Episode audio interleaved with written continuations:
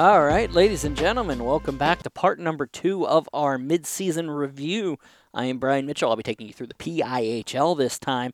We're talking a little bit of what's going on in the classes that are between the classes, and of course, we're on Christmas break, but we're about to go back in the next couple weeks, so we're going to start up on Monday uh, from this recording. So we're going to talk about that a little bit. Uh, we're going to start uh, with a tournament, actually. PIHL usually we talk about, but non non-league tournaments happen all the time, and the 24th annual Scholastic Showcase occurred at Alpha Ice Complex in the past couple weeks, and Jeff Morrow puts on a good show every time, and this was no exception. Um, so our Great Latrobe, of course, won the tournament. You probably watched it on Pittsburgh Hockey Digest Facebook page, and we discussed a little bit here and there about how the uh, teams played, and we're going to talk about it a little bit here and I'm going to say with the opening, the pool play, it hats off to the West Allegheny Indians.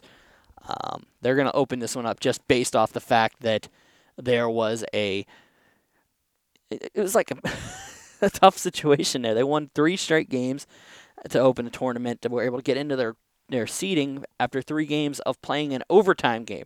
And tournaments are so truncated that you don't get a lot of time off. And they did it twice in a day, once on a shootout. Sorry, twice in a shootout, once in an overtime, and they were able to win, go into the finals. Of course, they played their semifinal to a regulation win over the Sylvania Northview uh, squad from Ohio. But that was a uh, contest to be believed, and we'll talk about that final here in a second.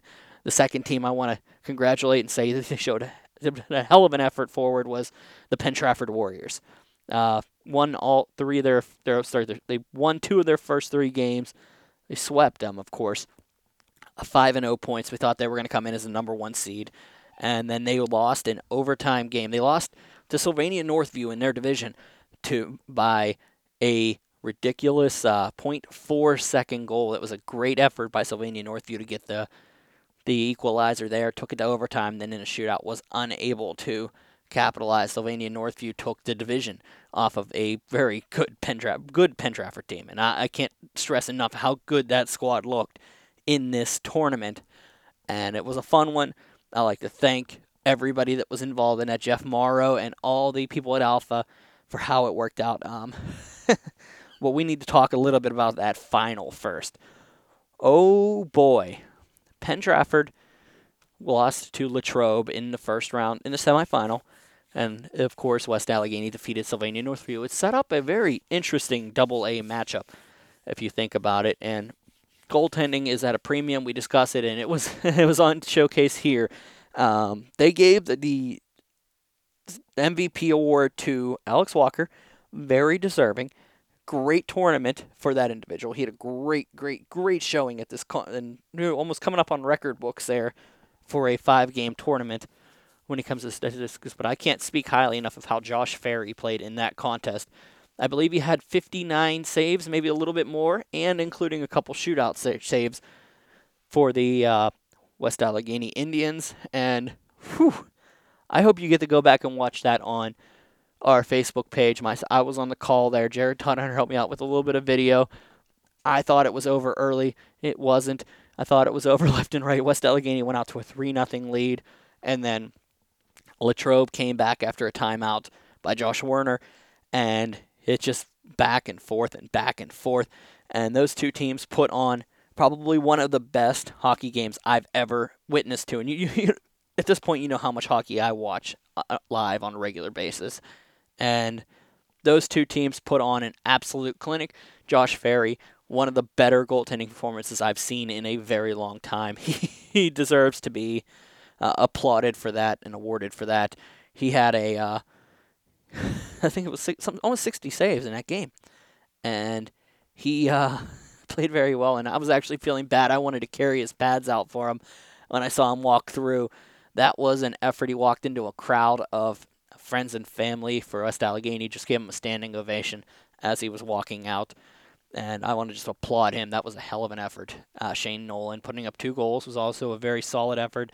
I thought that team had an opp- opportunity to uh, really step up this, you know, and take this this crown. You know, it's a rough division that they're in in Double A, but this is showing that West Allegheny is back after a little bit of turmoil in the first couple weeks of the season. I'm not going to touch on that situation of the coaching change and everything that's going on with them, but they're really starting to come together as a team, and I thought the effort was there, and I'm really excited to see what that team can accomplish in the second half.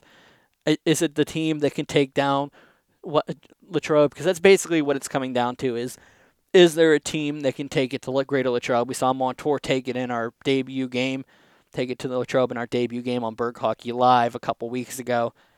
But as you move along and look at it, I don't know if there are many teams. Bald, I want to see that Latrobe Baldwin Whitehall game in a couple weeks. I call them Baldwin Whitehall. I know they're Baldwin, but yeah, you know they're Baldwin Whitehall at this point. You know who they are. But I'm excited for that possibility. I want to try to flex that into our coverage whenever we get into Burg Hockey Live in the second half. And I am just really um, interested to see how these two teams, what teams can take it to Latrobe. And, and I think West Allegheny's finally in that place. They lost to Latrobe earlier in season 7 nothing, But this game did not look like a team that was close to it. And I'll tell you what, we're going to have a little bit of fun in the second half. Um, but before we can do that, we're going to get into our our coverage of the four classifications here. I'm going to start in Class B, and here we go. We're going to start in Class B today, where the toast of the town has been the Ringgold Rams. Uh, Ringgold, of course, on the season right now, 11 and 0. They're four, four points up on the Carrick Cougars. Cougars have a game in hand right now on the Rams, but it looks like it's going to be Ringgold's to lose at this point. Ringgold, of course, the defending Division Two, now Class B champions, defeating Burrell at the UPMC Lemieux Sports Complex last season. Uh, but of course, we're talking of high school hockey. Everything's cyclical. You have four seasons of you know a varsity, and there are graduating classes and such. Of course, they only lost one player, those Rams, and that was that was Edwin Cook, the goaltender. So they brought a lot of their players back, or getting a little bit back from the injury report this season, and it's been business as usual for the Rams. Carrick has continued to show up every year. Sean Dugan in net has been taking care of business. 18 goals against in 10 games for the Cougars. At this point, Elizabeth Forward, the surprise return this season after a season off. Uh, that co-op is six and four with an overtime loss. 13 points sitting in the third slot going in to the break. Connellsville, 6 and 6, 12 points for the Falcons.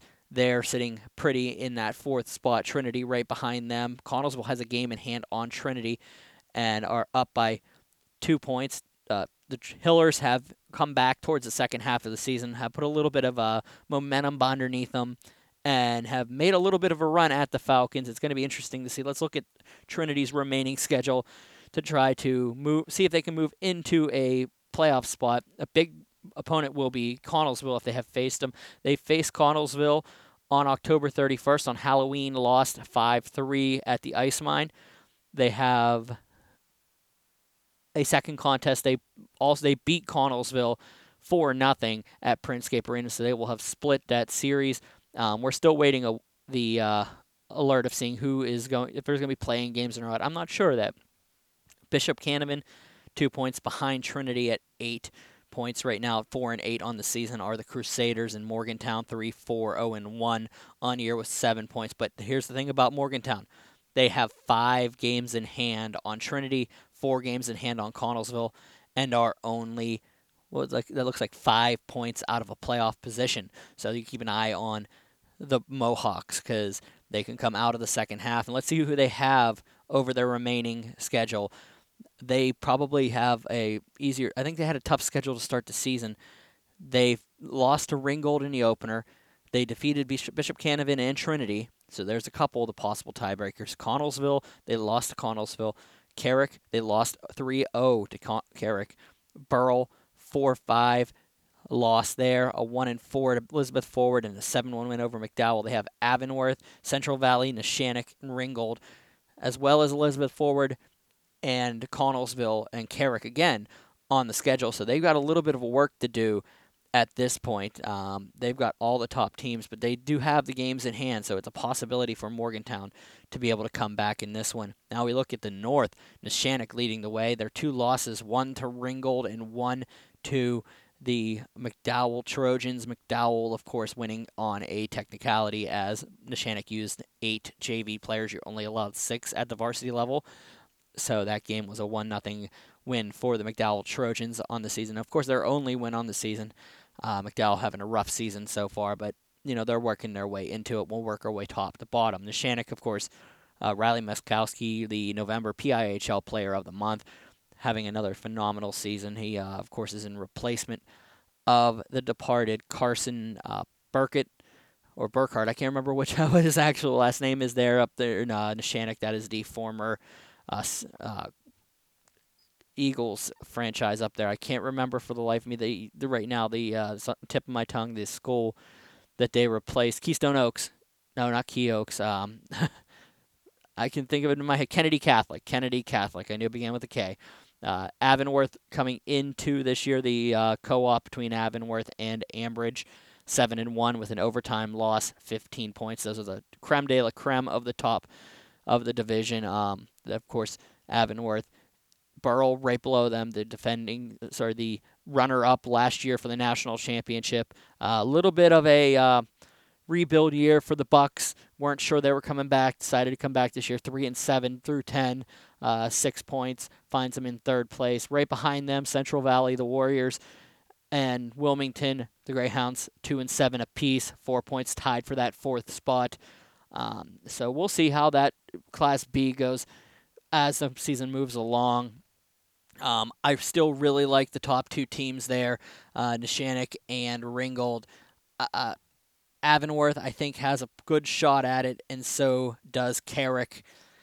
You got you got strong four squads there that I think you're going to see in the second round. Um, after those four, it's really hard to say that there's really anybody that's sticking out unless somebody decides they're going to jump up and show their their their skill. And it's been a rough day for anybody below those guys in Class B. Leading the scoring right now, Elizabeth Forward, Michael Vasco having a terrific season. He's already at 19 goals and 19 assists. I believe that will be either tied or lead. That is tied for both the lead in both categories 38 points for the lead solo in points. Vasco has 19 goals. Once again, 19 plus 19 for 38. Budos, I'm sorry, no. Budos leads the league in assists 14 goals, 20 assists for Brad Budos in second place, 34 points. Evan Eberlin on an absolute tear. Let's look at his stats for the last couple games. He has been phenomenal, lights out. Looking at his season so far, in the games that Ringgold has played, that he's played in, he's he was held scoreless against Morgantown in the opener, but since then has had a goal and a multi-point effort in all but one game. Carrick, he has a one one and one. He defeated Bishop at Bishop Canevin, two and one. Elizabeth Forward and Wilmington, one and three. Neshannock Trinity, two and zero oh and two and one. Three and three at Burrell, a one and five at McDowell, and Trinity one and one. So it has been a good season so far for Eberlin. Um, I, I like how his style has really adjusted to it, the game that they needed to. Nathan Todd also 19 goals, 13 assists, 32 points. Uh, these Ringgold players are coming out flying this season, and it's you add into it Justin Day, seven goals, 19 assists for the captain, and you have a solid lineup there. It's going to be tough for somebody to update to knock off the defending champions. Um, and of course, they're getting a lot of help in the net too. We'll talk about that in a second. Uh, we're moving over and into what is your goaltenders. And looks like right now it is Riley Miskowski leading. You, you, uh, of course, I do a minimum. You have to have so many games played. I'll say it's set at like 250 minutes right now. You'll know when I say that. Riley Miskowski's played 442 minutes, 9 and 1 on the season, a 938 save percentage. Has been strong. Sean Dugan, we spoke about him before. He has a 9 and 1 record, 915 save percentage. Blake Phillips of Morgantown, a 904 save percentage, 306 minutes. Buddy Meese, they don't like to call him Jerry, but Buddy Meese has 235 minutes there for Ringgold in in a split time with Chad DeGrone. Um, they're both sitting around an 8, 80, 870 ish on average between the two of them. Um, they're giving up shots down there in Ringgold, but they're stopping them at the same time, and they're scoring a whole lot for the are the Rams. Uh, Matt Lesnick of Ad- Avonworth 4 0 on this season. Blake Phillips of Morgantown 2 and 4 with a 904. Uh, Morgantown just getting shelled right now, and uh, he, they're stepping up to the uh, the plate and playing strong hockey there down in the at the Morgantown Ice Center. Sarakowski for Bishop Canevin has run the table down there pretty much started every game except for one, I believe. Four and seven on the season in 866. Alex Mitchell, Connellsville stepping in for Sebastian Skarzinski, who graduated last year, six and six with an 867. Yeah, so you've got players and you know you've got some goaltending, you've got some, uh, you know some shooting, some goals right now, but it's it's good. And going into the, the stats that matter, I'm going to move over and we're going to talk a little bit more about the, uh, the the team stats here. Leading the team right now, leading the league right now in in power play percentage is Carrick. They're at 31% right now. Um, Ringgold second, Elizabeth Forward, Wilmington, and Burrell right up with them. And in, on the kill, Neshannock an 89.1% tied with Ringgold. So if you look at where the special teams are starting to come in, and the, the top four teams, Neshannock, Ringgold, Carrick, Connellsville, and 8, 85% are better on the kill. Avonworth just below that line with an 84.8. So then it drops off into the 70s. So it's definitely a uh, a good time right now in Class B. Um, you're not going to put a gun to my head and have a projection on this one. I, I, I won't tell you because I don't know. I really feel like Ringgold has the uh, hold on this one, but I also feel like it's deep enough this year that, like last year, you looked at it, you said it could have been anybody in the top two, which was Burrell or Ringgold, and that's how it ended up being at UPMC Lemieux Sports Complex. And I truthfully wouldn't have thought it would have been Ringgold last year. This year, they made a believer out of me. I, I got to go with Ringgold right now. Just if it came down to them in Neshannock. Um, I know I just told you you can't pick a pick, I can't pick somebody, but I'm gonna go out and say it. If it comes down to Ringgold and Neshannock, it's gonna be Ringgold because they have the big victory over them this season. Uh, Neshannock, they have a lot of their players. We're talking about two teams that returned a lot of their players, so that's something you can consider and um, enjoy. So, all right, we're gonna move along to Class Single A now where we're going to talk a little bit about what's going on with the playoff picture and where better place to start than looking at the Northwest, where we have a team already ready to clinch a playoff berth, and that is the North Catholic Trojans. Um, they're going to need one point the rest of the way to clinch that playoff berth, being how it's one versus two. They've actually technically clinched it if you look at the tiebreaker of head to head with being up 18 points on Beaver and Beaver having 18 points available to them to remain the season on. They'd have to go 9 and 0 to knock North Catholic out. And mm, I just don't see that happening right now. And uh, so the Trojans are all but clinched here. Uh, they haven't clinched a division crown. They're only 11 points up on Blackhawk. But that could be coming soon with uh, Blackhawk having eight games left, 16 points available to the Cougars, and North Catholic could be talking about uh, division crown here very shortly. Um, so that's been a nice little return to varsity for the North Catholic Trojans. Um, of course, the aforementioned Blackhawk Cougars having a, a better season than the recent years in the new alignment. The Beaver Bobcats, uh, one and ten on the year in Sewickley Academy. It's just been a rough year for both of those squads, and uh, long-term rebuilds for both of them. But they're competing. They're trying to have a little bit of a good time, and um, at least they're there, and um, there's a lot to talk about with that. But we'll move on now. We'll stay in the West because the playoff format for the Single A is East versus West. And Thomas Jefferson, we're talking about the Southwest Division right now, and top division in the entire conference. If you want to talk about, you talk about the class and everything. Thomas Jefferson and South Park basically in a back and forth right now. Thomas Jefferson 12 and 1 on the season, 13 games played, 24 points. South Park 11 and 2, 22 points. Those two are going to go down to the wire for those positions, and they're starting to pull away. But you can't look away for North Hills or Chartiers Valley right now. They're both coming on strong. North Hills seven and three now, 14 points for the North Hills Indians and uh, Chartiers Valley, the Colts, recently on a three game win streak, 12 points right behind North Hills. And they each have games in hand, so we want to put that into perspective.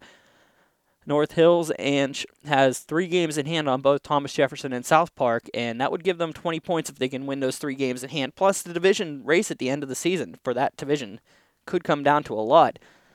North Hills is not out of it yet, and they're playing better hockey recently, and so is Chartiers Valley. So, don't rule anybody out of that division, even though it looks like it's a little bit further away. North Hills, with a little bit of a push here and a very solid second half, can have one of the better comeback stories of the year, and that would be something to behold, especially, you know, rebuilding franchises and teams that, you know, have a little bit of a struggle the last couple years.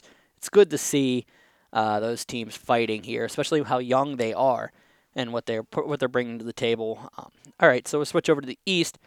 Indiana had a strong start to the season, but leveled off lately, and allowed for the Kiski Cavaliers to jump right back into it. Their, that division's closer than what you could imagine right now, and sneaking in just on the outside has been the Fox Chapel Foxes, four and four on the season with three overtime losses, but they're only a point out of a playoff position.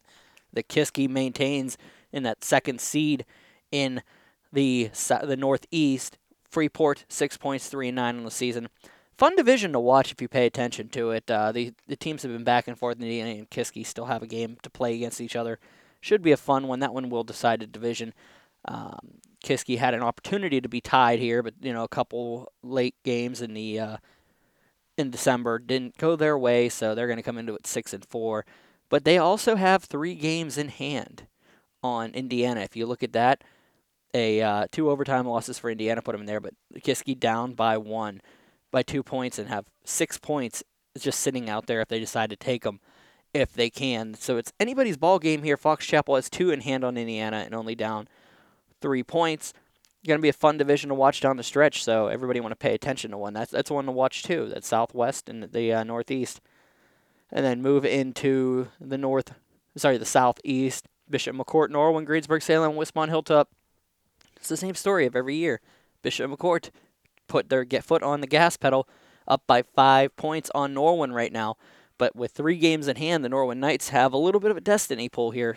Five points, six points in hand available to the Knights. And anybody's game here.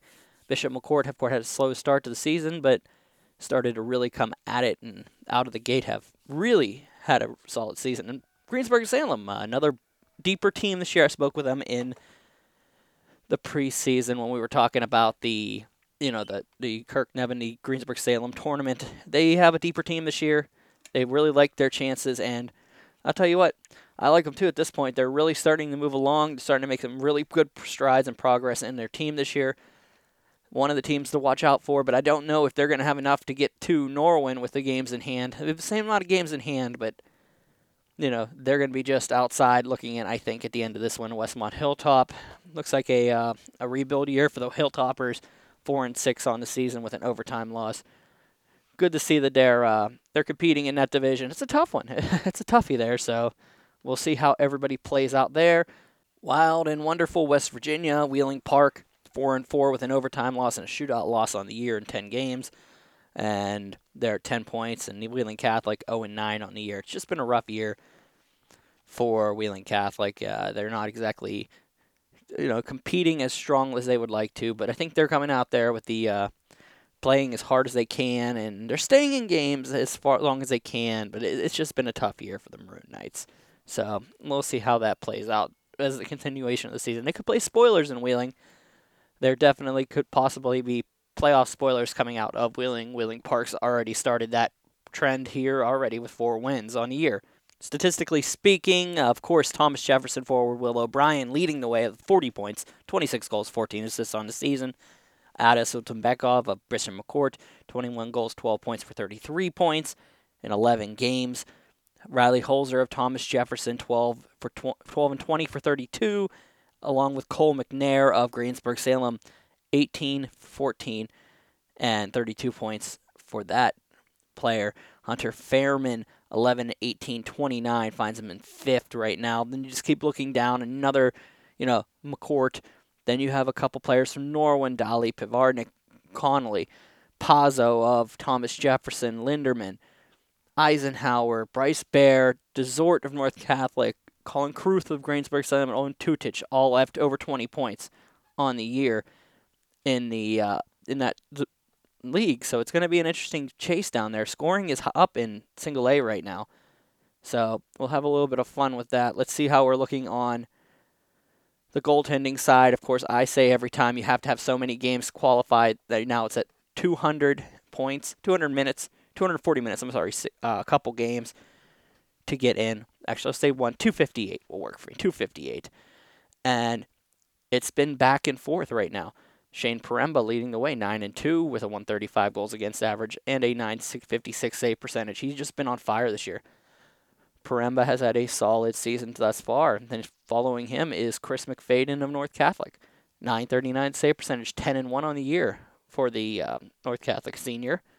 And we're talking, you know, goaltending every year. It's always the same story. You get these guys come out of nowhere.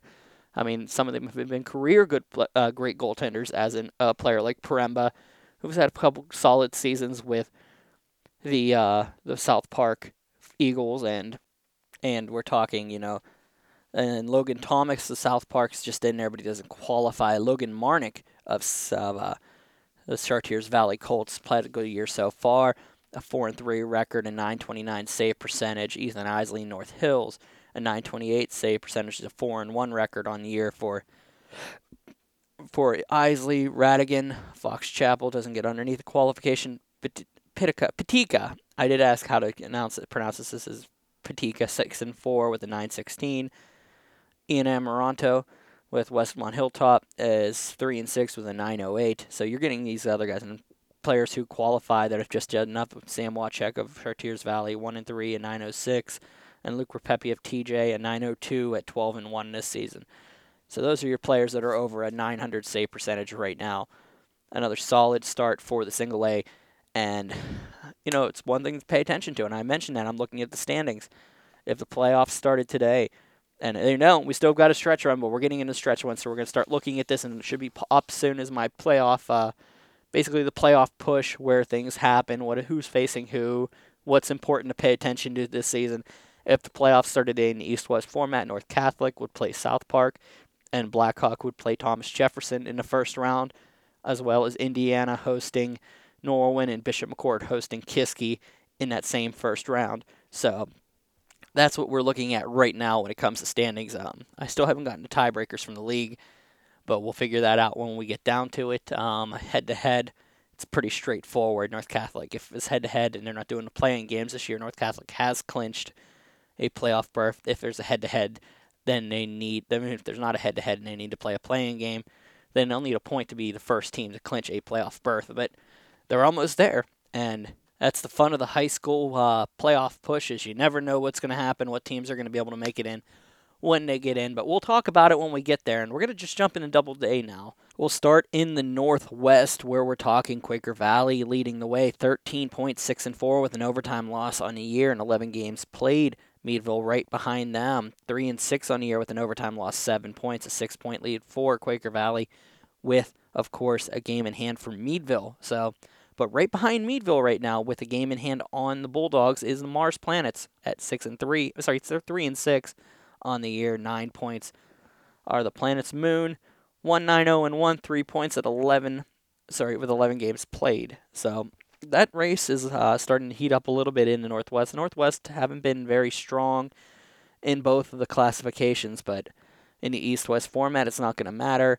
Uh, you get two in as the top two teams get in. I'm not sure about playing games right now, like I said, because we'll talk about that in a second. It's going to be very important when you come looking at the Southwest, but in the Northwest right now, it's interesting because you got that one point from Mars to Meadville to keep to decide who's going to be in that position right now. Baldwin, West Allegheny, and Montour all at 16 in points in the Southwest.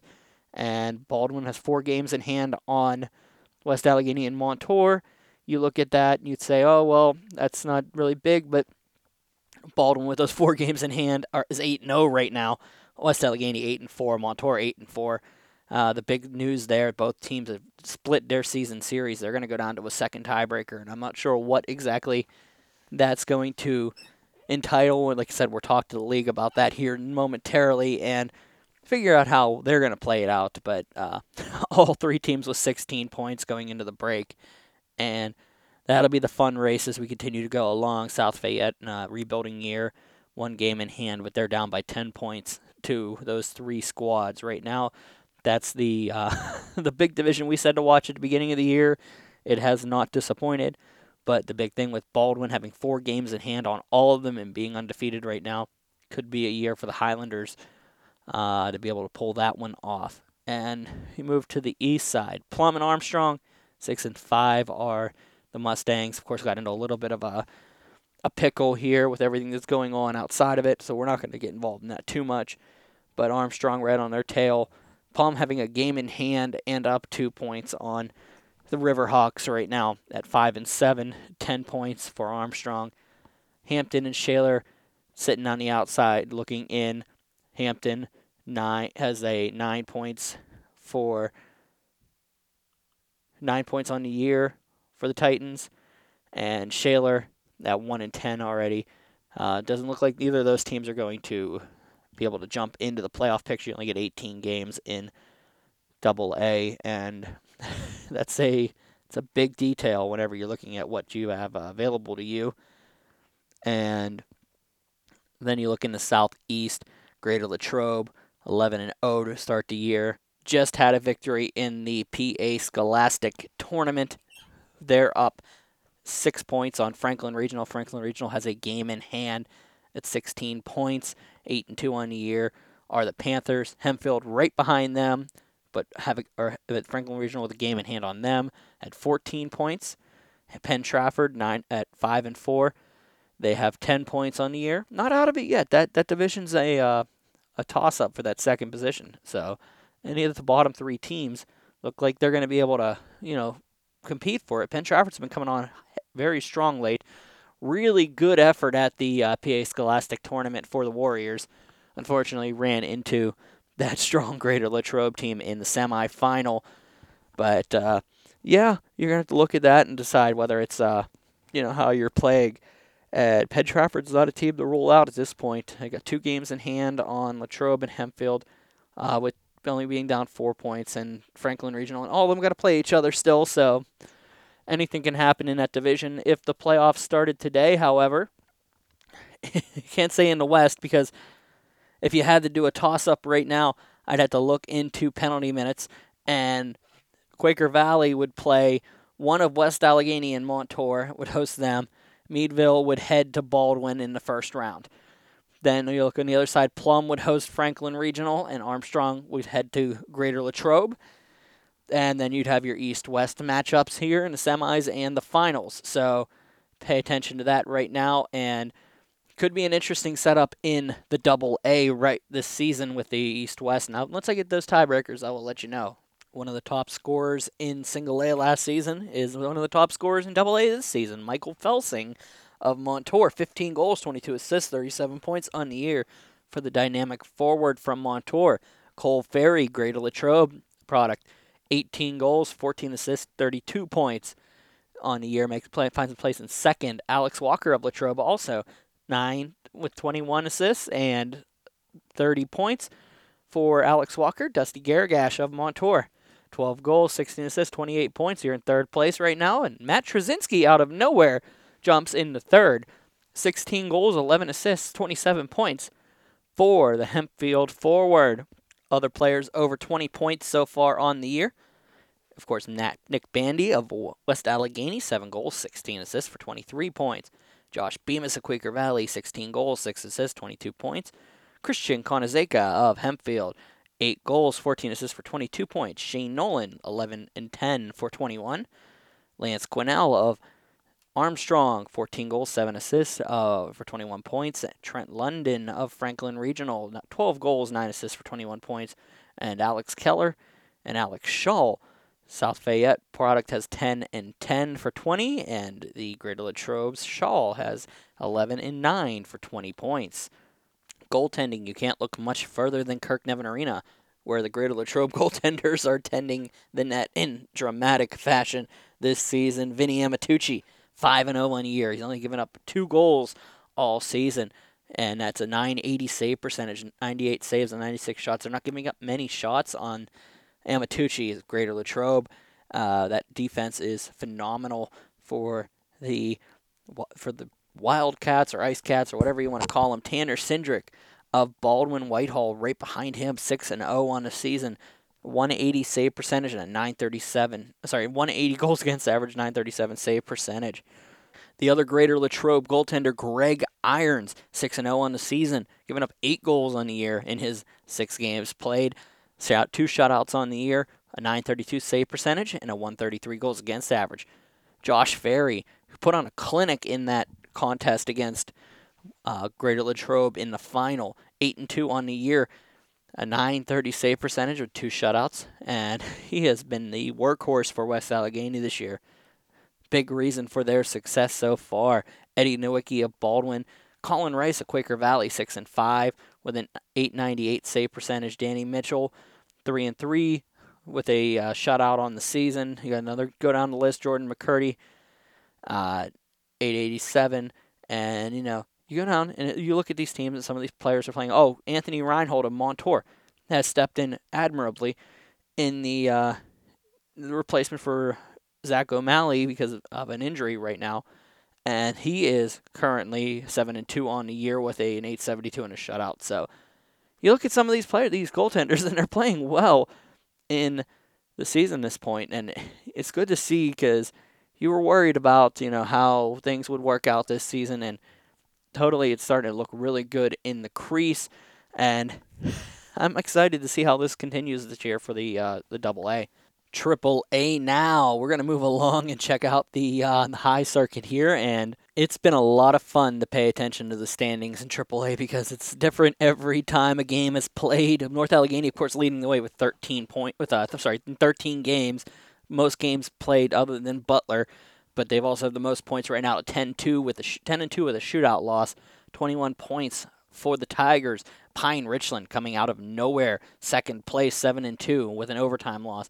The Rams are on the attack right now. It is a phenomenal return to AAA for Pine Richland this year. Uh, Upper St. Clair 7 and 3, 14 points. Four teams tied for with 14 points between third and seventh right now. And sorry, third and sixth right now. Seven and three are the Upper St. Clair Panthers. Least games played, same amount as wins as the rest of them. Canon McMillan seven and four. Seneca Valley. Canon McMillan, of course, defeating North Allegheny in the last week. Peters Township. I'm sorry, Seneca Valley. Um, seven and four, 14 points. P- Peters Township seven and five, 14 points played the most games out of the teams tied for that position, and three points down on all of them. Cathedral Prep and Mount Lebanon tied for 7th and 8th with 5, 6, 0, and 1 records apiece. Just on the outside looking in, with games in hand, the Bethel Park Blackhawks have a four point cushion right now, 4 and 6 on the season, 8 points. Central Catholic, 4 points, and Butler, with 4 points. 2 and 10 are the Central Catholic Vikings and Butler Golden Tornado, 2 and 11 on the year. Been a rough year for both of those squads so far, but we'll move along and see how it plays out in the second half. You've seen some weird stuff happen in the AAA. It's only top eight teams, so there are no playing games here.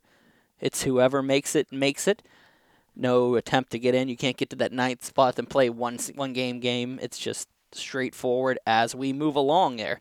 So we'll see how that one plays out. That's going to be a fun one to pay attention to as we move forward. I hate to play the what if machine, but I got to play the what if machine here. If the day started today, North Allegheny in the first round would host Mount Lebanon. Cathedral Prep would head to Pine Richland. Upper St. Clair would host Peters Township, and Canon McMillan would host Seneca Valley. So that's what would happen if it started today. Unfortunately, it doesn't start today. We still got a couple months of this fun regular season to try to uh, figure out who's going to be where and how we're going to have a good time in the postseason. Statistically speaking, we're talking about players doing very well. Josh Rip right now 16 goals, 11 assists for 27 points, tied with Tyler Lamarck at 9 goals and 18 assists for the scoring lead in AAA coming out of the Christmas break. Mark Lehman Third place with 21 points, 13 goals, 8 assists. Mitchell Geisner of Upper St. Clair moving into the next spot. He has 10 goals and 10 assists for 20 points. He's in spot number four. Connor Chi in fifth place from North Allegheny, 7 and 12 for 19 points. Eric Wilbert, Jacob Ball, and Devin Rorick just behind them.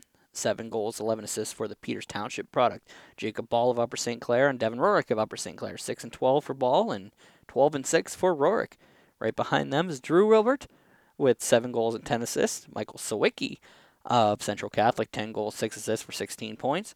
Logan Ford of Canon McMillan, 7 5 sorry, 5 goals, 10 assists for 15 points and Tyler Putnam, uh, 9 goals and 6 assists for 12 points finds him in just upside the 15 point club for this season so far as we move along in the regular season. Between the pipes, we have a new leader going into the Christmas break, Daniel Stoffer, 7 and 2 with a shootout loss. He has a 929 save percentage. Seth Faulkner of Cathedral Prep 5 2 and 1. He's a 927 save percentage. Cole Hoffman of Seneca Valley 3 and 0 on the season. He doesn't really qualify because of his his uh, timing, but he's playing well. And Robbie Haliyama has really taken the uh, the net there in Seneca Valley so far. Hoffman is 3 0 with a shutout in a 141 and 926. Alex Wilbert 4 and 2 on the season, just starting to come out off of an injury, and he's playing very well. A 918 save percentage for Peters Township. Josh Bailey and Tyler Boyles, head and head, they played very well for North Allegheny. Boyle, Bailey 4 0 and 1 with a two shutouts and a 917 save percentage. Boyle 6 and 2 on the year a shutout and a 916 save percentage. Austin Martin of Mount Lebanon, a 912 save percentage. Mario Iafrate of Canon McMillan, he has a 908 save percentage with two shutouts. Uh, Martin also has two shutouts on the season. Connor Strobel of Butler, an 890, as well as Kyle Rorick of Upper St. Clair. So, as we move along, you look at these standings and how these players are playing. They're playing very well, and uh, it's good to see that the uh, AAA is moving along very well. So, all right, we're going to move out of that and into our final closing statements of the PHD podcast. And it's not crazy. I just wanted to say thank you to everybody out there for listening in and enjoying what we do every season.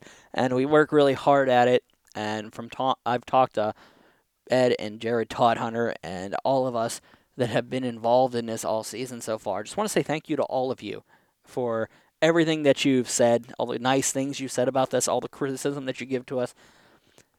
It, it takes a lot. And, you know, we're not exactly given the level of respect. And I, let's let's make sure that I clarify this because I don't mean it that way.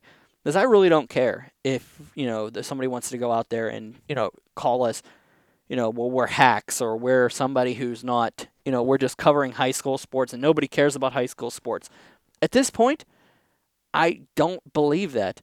I, I believe that that yes, there is an area where there's a certain finite number of people who really care about certain levels of things, but then there are people who actually care about things. I, have heard it a hundred times that a lot of our favorite, you know, uh, people that love what we do are people who want to see what happened to the people that were that graduate after them. we got, you know, make fans of the people that you want to you're bringing in and bringing this whole group of we call you know we use this term Burgh hockey hashtag Burgh hockey a lot. And that is it. That is a Burgh hockey family. We are a bunch of people who love the sport who have either played the sport or we've covered the sport or we just want to be involved in the sport. I could never play this sport. You know I played a little bit recreationally for a very long time. And unfortunately you know, it wasn't in the cards. I could, didn't have the time. I didn't have the money. I didn't grow up with the money to be able to do it. And I didn't, you know, wasn't able to play like I wanted to. But I wanted to stay involved. And this is how I stayed involved. And there's a lot that you can say about a lot of you guys out there who want to be involved in this as we continue to move along. And it's great. And I think it's it's a beautiful sport for everybody that wants to grow up and learn how to be a good teammate or how to work in a group or how to be able to use your time wisely to understand making last minute decisions, things like that. And it, it's something beautiful that you continue to move along with. And I, I just want to thank everybody out there that understands that we're out there to be your your voice, your source of what you need, what you want to hear about from the hockey world. If we can cover somebody and that helps somebody in the future move along to something that they want to do or they can use, that's what we want to do. That's what we're all about. And it's good to see that, you know, we're getting, you know, the recognition from the league. And I want to thank, of course, Dave Fryer, who I want to clarify one thing right now. They reached out to us this offseason and they've given us a lot of help in being able to be a better source for everybody in the league to have. It's not that we were reached out and told, hey, we want to work with you, we want to be. No. We are in a small partnership that basically states that we are getting questions answered that we couldn't get last year because of limited accessibility. We we offered you know, they came to us about the possibility of doing some of these broadcasts after whatever happened with their previous broadcasting. And now we're seeing multiple places want to do broadcasts, and we love to see that every day. I love that. I love to see people are taking the initiative to want to be able to broadcast you whatever hockey game you want to see. You want to see Armstrong. There's a, there's a company in Armstrong that's talking about it right now. I don't know the details behind it. They're talking about doing a lot of the games that the teams up at Freeport, I'm sorry, up in uh, Kittanning are doing. That's beautiful. That's what I want to see. And then you're looking at Westmoreland Sports Network, who I'll shout out here. I have no nothing but love for them and I they want to cover the teams out in Westmoreland, and I love that to death. And I'm not stop. We don't we don't care. It's beautiful because you guys are getting the coverage you want. Last season it was a trib. We didn't go to games that the trib covered because we wanted to make sure you had other games covered because we knew somebody else was covering them. It's all about making sure that the coverage is there. And I don't care about driving to Wheeling to cover Thomas Jefferson, Wheeling Park, if it needs to be done, because Thomas Jefferson's on a, pa- a pace that they're going to break some kind of record. That'd be a beautiful thing to cover. Or go up to Meadville to cover. I mean, I would love to go to Meadville. I have a nine to five, sorry, seven to three every day that I have to go to, and that makes my life a little bit tougher to be able to cover some of these games up in the areas. I would love to go to Mercyhurst Ice to be able to cover a game, maybe between Cathedral Prep at home or McDowell at home. And you know, some of those things that I would like to be able to do, I can't do because of my time frame. Like I'd love to go to Hess Ice. Neshannock's been on a tear this season. I would love to see that. I mean, I'm probably going to be covering Avonworth for the first time this season in the second half. These new teams that are coming in, I'd love to see them. I miss having Knock in the league because that was a fun, you know, that was a fun team to cover every once in a while. I haven't been to Connellsville yet this season, which reminds me I got to get down there. There's things we're going to miss, and there's things we're going to see. I just wanted to make sure that we are all on the same page, that we're all in this together. We love to cover every player out there, every kid out there, everybody that wants to get along. I, I enjoy chatting with the coaches after the games because you actually get to see the personalities and why they make the decisions that they do and all that stuff that you don't get to see. And a lot of it gets across. And there's a lot of stuff that I miss. I mean, I'm not going to lie to you. A lot of this takes it out of me that I'm so tired by the end of it that I can't figure out, you know, what day of the week it is or when I'm going to be able to get sleep next. So, but I have no problem with it because at the same time, I'm enjoying life as it is, and it's great. And uh, truthfully, honestly, my closing statements on that are thank you. Because when it comes down to it, it's all about you. It's about every person that listens to this podcast. It's about every person that watches our broadcast. It's about every person that we've covered in our in the rinks. Our guys don't care if they're not getting paid. They just want to be there to cover the games for you. they enjoy it. I mean, at some point, you know, they're going to get better jobs because they created a portfolio through us. And you guys will help them in their journey. And that's what it comes down to. So, once again, I just want to say thank you. And I hope that everybody enjoyed their holiday. And I hope everybody's ready for this stretch run. Because I am hoping at the end of this that it comes down to April, in the month of April, I will not have to look at my computer for an entire month because I'm going to be so tired from covering every tournament. We're, we're discussing, outside discussing sending somebody to the Nationals. That's actually occurring right now. We're, we're having outside discussions about possibly sending somebody to Dallas for this. So we'll talk about it when we get down to it. But I, I'm hoping that I am really tired in April, that I don't want to look at a computer because I have worked so hard at making sure you guys had your coverage. And that's about it's all about. All right? So, for everybody in our in the rink high school coverage, Matt Geica, who I we can't really say enough about stepping in and being able to do his thing. Matt Popchalk for coming in and doing a couple broadcasts for us here and there. Um, myself, and of course, Ed Major and Jared Todhunter. I, I can't say enough about them. Those two work harder than anybody that I can imagine to actually do what they're doing. And they've given everything they can without asking for anything in return. And I couldn't be thankful for a better group of people. And Alan Saunders, who puts up with all of it, he's put me in a position where I've been able to build what we've built in the last couple years, and it's been wonderful. And I don't care what everybody's opinion is on everybody because we're all in this together. And I hope you enjoyed like everything that we do. And I hope, you know, we've made you think and we've made you talk about it and we've made you want to be involved in it. So, all right, I'm going to stop rambling now. I'm going to say thank you, happy holidays, and I will see you on Monday where we look like we're probably going to either Burrell or Frozen Pond for a doubleheader. So I'll let you know later in the week on that. For everybody here at Pittsburgh Hockey Digest, happy holidays. My name is Brian Mitchell at PhD Mitch on Twitter. Enjoy the rest of your night. Take care, guys. I'll see you in the rink.